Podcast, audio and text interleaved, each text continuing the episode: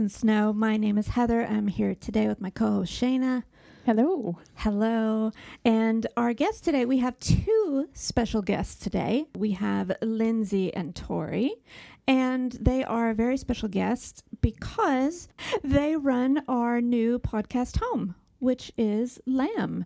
I don't know if you want to say a little something first, Shayna, or shall we go to Lindsay and Tori to tell us all about this space. Well, I have two things that I want to say before we let you guys take over and tell us how amazing this space actually is. It's so hard, you know, when you're doing an audio thing to be like, you should see this space. You need to come to this space. This space will just like rock your world. But the other thing is that we've had a husband and wife, but we've never had sisters. That's and these true. two are First time's sisters. a charm. Okay, I but you like mean on the it. podcast, not in our personal lives. I've never Right. had sisters. I and don't have a only sister have either. I only have a husband, not a husband and a wife. So no, but I mean, we've never interviewed relatives on the podcast in a dual sense. So we're going to get like two wonderful things here. We're going to say thank you very much for being our sponsors Oh. and giving us a home.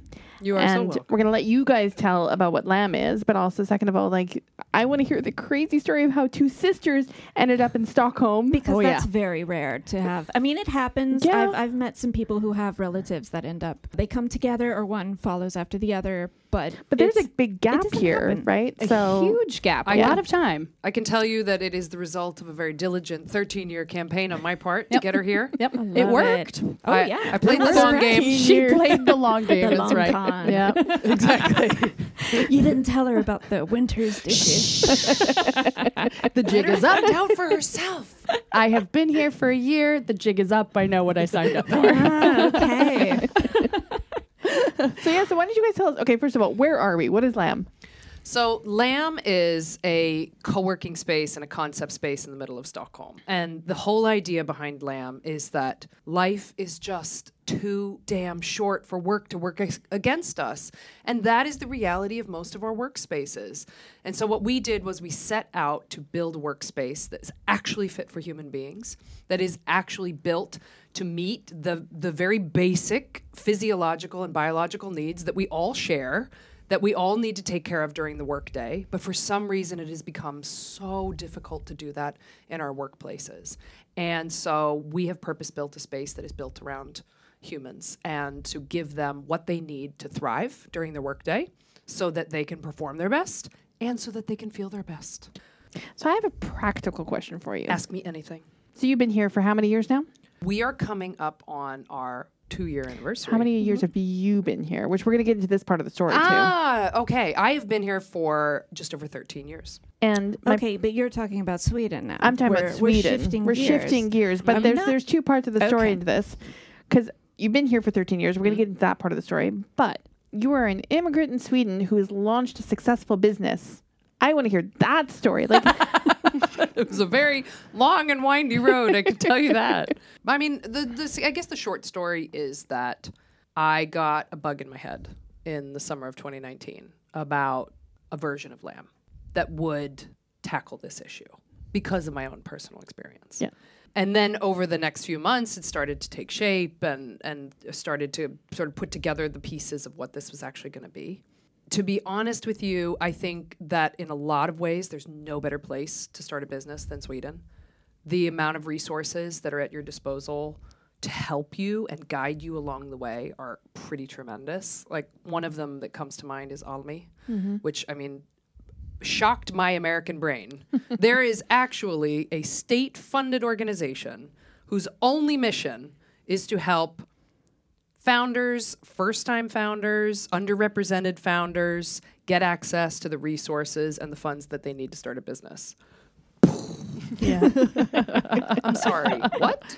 So they were a huge help in our journey. Um, I had built up quite a strong network, having worked as a consultant for many years for for big companies, and that helped a lot.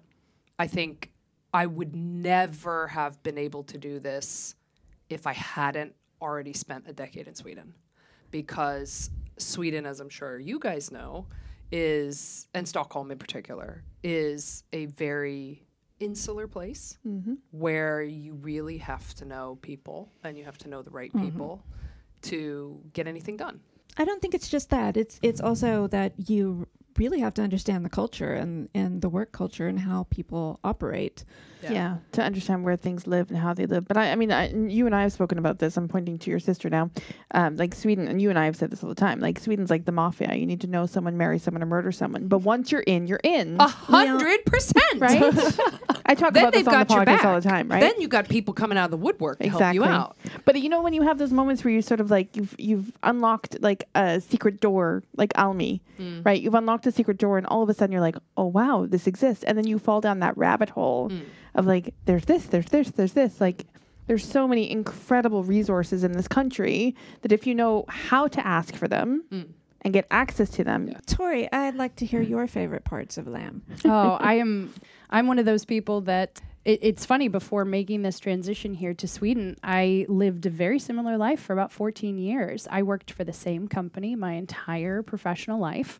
Um, and I grew up in that company. I mean, I took on so many different challenges and uh, put together a, a whole international arm of our business and um, traveled the world being able to do that work. But I, I lived sort of like this very small life and I worked for the same company that, um, as much as I loved my job, it was not serving me terribly well. Like we had no boundaries whatsoever. So when I talk about lamb, I always talk about the fact that I'm one of those people that I every day have to fight about 14 years of set instincts and habits when it comes to the way I work. So, the thing that I love about Lamb is how it's changed the way I approach my work and the fact that I get these little nudges and these little cues throughout the day to select something that's a little bit different than my typical habit. So, the other day, I literally was sitting there just like doing my work, and we had a workout class that was booked in the gym, and there was a spot available. And you know, you know what? I'm going to go move my body a little bit. It was right there, easily accessible. You hit a button and you're able to do something that's a little bit different. And the rest of my day felt really great. And it's those like tiny little steps that become tiny little wins that when you look back over the course of a year, it feels pretty big. Yeah, we have a lot of stuff going on here, and all of it is all all the different aspects of it. They're all tools that you can use Yeah. in order Yeah. to to um, figure out what helps you feel well and healthy and balanced, and whatever it is that you need during your day. Because the truth is, we all share these common needs, but when we need it and how we need it and what it looks like is different for everybody. So we have we have sort of part of our standard offering is we have these retreat rooms. There's three of them. They're called Earth, Wind, and Fire because when you start a business, you can make stuff up. Um, and they all have like day beds and iPads. And you can do guided meditation, or you can listen to binaural beats, or you can just take a nap, which we encourage people to do. We also have a free gym where you can stream classes and you can do workouts. And then we have this kind of insane class schedule, but we we host about 20 to 30 classes every month and it's everything from stuff that'll help you sort of rebalance and, and sort of in the mindfulness spectrum. So it's meditations, it's yoga, it's sound healing. We have exercise classes. We do a lot of express lunch classes because that's when people really have time to work out. So they're always a half an hour. You get a good workout in, shower, change, get back to work so it doesn't interrupt your workday. Um, and then we also do a lot of sort of creative classes. So we do calligraphy and watercolor and, and ceramics. I'm going to join the calligraphy one. Just Good. yeah, you yeah. should. And then we also have sort of what we would refer to as like leveling up classes. Like, okay, how do I turn procrastination into focus? How do I set healthy boundaries? How do I communicate in a healthy way? So all these different tools, they sort of all come together and allow you to learn how to do things differently for yourself and figure out and experiment with a way that your workday feels more sustainable for you, where you actually have energy at the end of the day. I was born and raised in Philadelphia, as was Tori. Yes. You didn't Um, say it correctly. You know, and I noticed that you're very careful about West Philadelphia. What? That's like Don't was? I, Yeah. I will start rapping. It's a thing, yeah. Yeah, I'll Oh. start rapping too. I have start rapping. zero cred. Anyway. we bl- we grew up in a town called Collegeville, so outside Philadelphia. Outside Philadelphia, Yeah. born and raised. West, west, west, west, west Philadelphia. And I got out of there when I was 18. Graduated from high school. Peace. I'm out. never coming back. There was something about, I, I never felt okay there. I never felt like I fit in. I never felt like it was for me. And you know, you make it work when you're a teenager and stuff because you're like, well, this is my this is my life. And as soon as I had the choice, I got out of there. And then I bounced around a lot. I between the ages of 18 and 25, that's when I moved abroad. What was the first country? Uh, the first country was London. Okay. So I, I bounced around in college. I went I went to university first year in Washington D.C., then regrettably to Columbus, Ohio. I was a big football fan, and they had a really good football team, and I was like, and a J school. I yeah. I was a journalist Aha, before I moved to Sweden, so so I went to journalism school there. And then I did a, a year in London. And in my, my second half, the second semester that I was there, I had an internship in London with the Associated Press. Nice. And that for me was just, that changed everything. When I, I came back, I graduated, and then I did the second thing that everybody tells you that you can't do, especially if you want to be a journalist. Even the formerly great Brian Williams, who used to be one of the evening news anchors, and I, like loved Brian Williams. Yeah. And and one summer, you and I were both on Nantucket Yes, we were. the summer before my senior year of college, and we were waiting tables at the Nantucket Golf Club.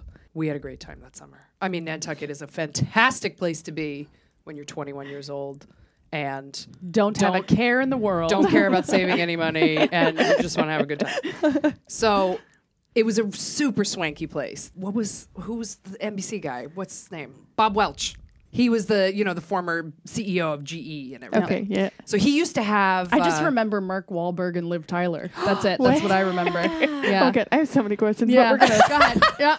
and and he used to bring all these celebrities. So Brian Williams shows up. Lindsay can keep it cool in a lot of cases. She did not keep it cool. Oh, I spilled Diet Coke all over the table because I was so nervous. And at the end of it, I asked him for one piece of advice. I was like, Mr. Williams, I am such a fan. I just have to ask you. I'm an aspiring journalist. What career advice would you give me? And he said, I'm glad you asked me that because a lot of people make this mistake. I think you should start in a small market, go somewhere Midwest, you know, Iowa, Nebraska, somewhere like that. And I was like, thank you so much, Mr. Williams. I really appreciate that advice. So I graduated from university and I moved straight to New York City.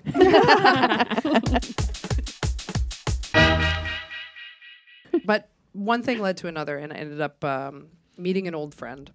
And my dream, like f- since London, had been to work for the Associated Press. So she, I met her for drinks, and we were chit chatting and everything, and and she, we were we were talking, and AP came up, and she was like, "Oh, you know my dad? He's the vice president." And I ended up getting a job as an administrative assistant on the international desk Nice. and it just went on like that and i ended up gaining a lot of this experience and i decided that i, I wanted a real journalism job and it was a whole big nine month process i was going to sydney i was going to mexico city it got pulled back all this stuff and then finally it was bangkok and i packed my bags and i said goodbye to all my friends and i moved to bangkok I was finally had real journalism job. I was editor on the Asia Pacific desk. And it was amazing.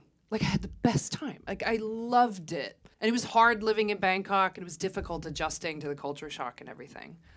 And I was there for about 8 or 9 months. Like I moved in July of 2008 and in February 2009, I had all these girlfriends who they were all working for NGOs and they were Americans and they were only doing these like six month stints in, in Bangkok. So we all book our flights and we're like girls weekend in Hong Kong and we're so excited. So we go to Hong Kong and like half of the girls are totally man crazy. The second night we were there, I was with a man crazy friend of mine. And we went out. The other ones were like, we can't. The night before was too crazy. We can't go out. And, Yeah. and me and my friend were like, come on, we're going to go out and the night was just a total bust. It was terrible. At three o'clock in the morning, we were both ready to go home. So we're walking down the stairs. All of a sudden, she elbows me. She goes, Look, there. That guy is cute. and I was like, I'm tired. My feet hurt. I do not want to talk to anybody. No. And she goes up to that guy, and he's standing around with a group of friends. And I was like, Hi, I'm Lindsay. And I started talking to a guy. And that guy is my husband.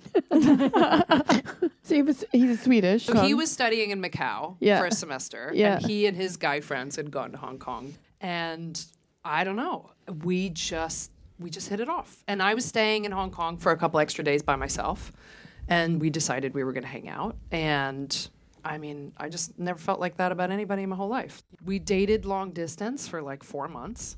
He would come to Bangkok. I would go to I would actually I would go to Macau. Then we would meet places. And then the summer, so this was February when we met, and then the summer, like I got to go back to Sweden. And I was like, "Okay, I'll come with you." And now we've been together for 14 years in a week. Wow. One in one week we will celebrate 14 years together. 14 years. All right. And we have a four-year-old or five-year-old daughter, and we run Lamb together with Tori. Hmm. All right, and then you roped Tori into And then I roped Tori into That's right. coming. You know, Lindsay has always been the the butterfly the butterfly that flies off into the world. And I will never forget the series of calls that we received when it like came to this period of time in her life, right? Like we would get the call like, "Guys, I'm going to London for a year." Yeah, okay, that sounds yeah, sure, do it, absolutely. oh, I'm coming back to New York. Are you sure you want to do that? It's New York. Yeah, yeah, this is what I'm gonna do. Cool. The phone call that I will never forget was the Bangkok phone call. She called and she's like, "So, I'm moving." Oh, cool. Where are you headed? Bangkok. You're gonna do what? do you do you know any? What are you talking about? So by the time the phone call came through for for Sweden, we're like, yeah, okay, that's about right. Yeah, Uh, sounds sounds good. Sounds good. You're at least a little closer. Yeah. So, so what did she say to convince you to finally come over?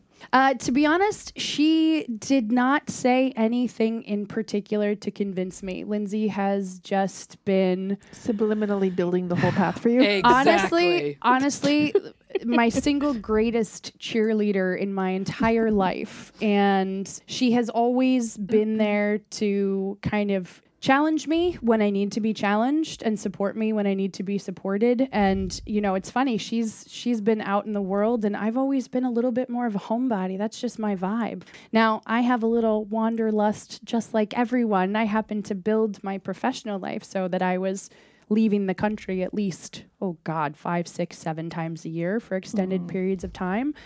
But I always came back to that little home base thinking that that was what security was. Mm.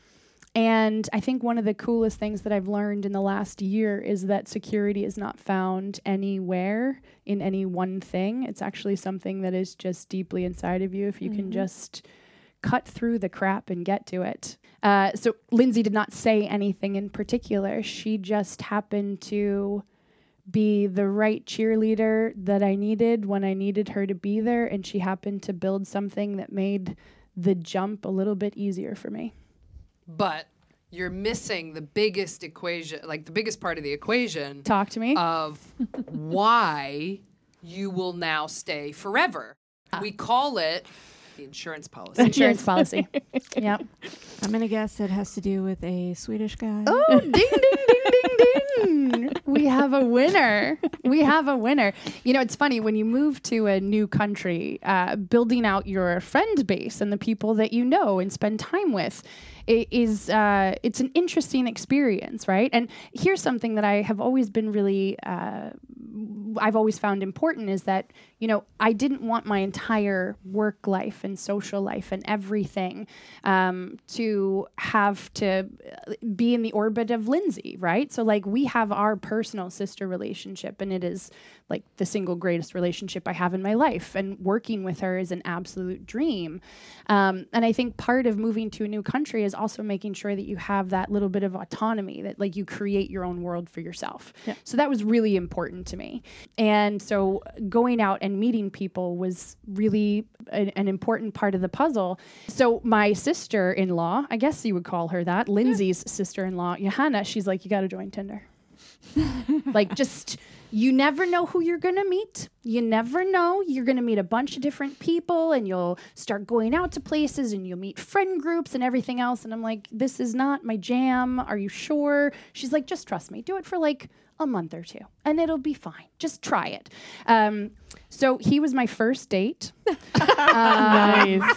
that is ROI if I've ever seen it. Right? Amen. Like, if Right? Don't trust Nope. her experience. Like, if, don't tell other people Nope. that they're going to experience what you have. Nope. because, We oh, talk a lot. Of, I have a lot of single friends. We talk about Tinder ROI. Uh-huh. So yeah, you Uh-huh. just totally skewed the numbers. That's I never going to be like that for anyone. Sorry. knocked it out of the park. Yeah. I um yeah, and he is an the best human I think I've ever met in my entire life. So yes, he is the uh, I guess you could call him the insurance policy. I feel very very lucky. He is a he is a wonderful man, and we have a beautiful life. And I work in this incredible place with two of the people that I love most in the world in a city that I have come to absolutely adore.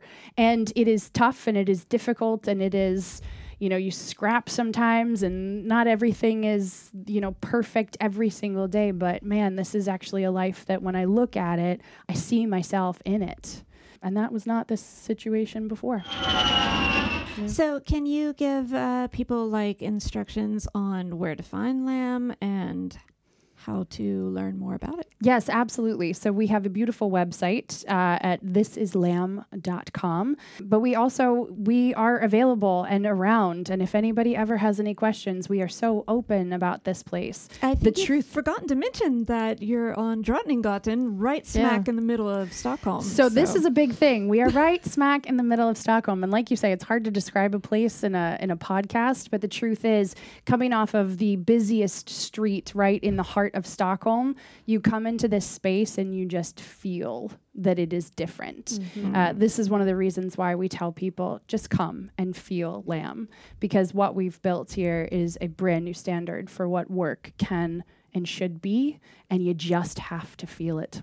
And if you want to feel it, you can always book a tour on our website and come with and take a little round tour with Tori. Tori is the master tour giver, and uh, it's it's an experience in and of itself. and once you take a tour, uh, then we also talk to you about all the different memberships that we offer. So we we basically have three different memberships, and it's based on how often you want to be here. If you want to be here all the time, if you want to be here half time, or if you only want to be here a couple times a month. So. We're super flexible, and the whole idea is that you should be able to build your workday around what you need, not some other preconceived construct about what it should be. we believe that uh, life is life and life happens and things shift and change. And uh, with that, we're actually one of the only places that has a 30 day binding clause. That's it. Um, because we feel that you just need to come here and experience it. And yeah, it's a special place. It's changed my world. Changed my world. Yeah.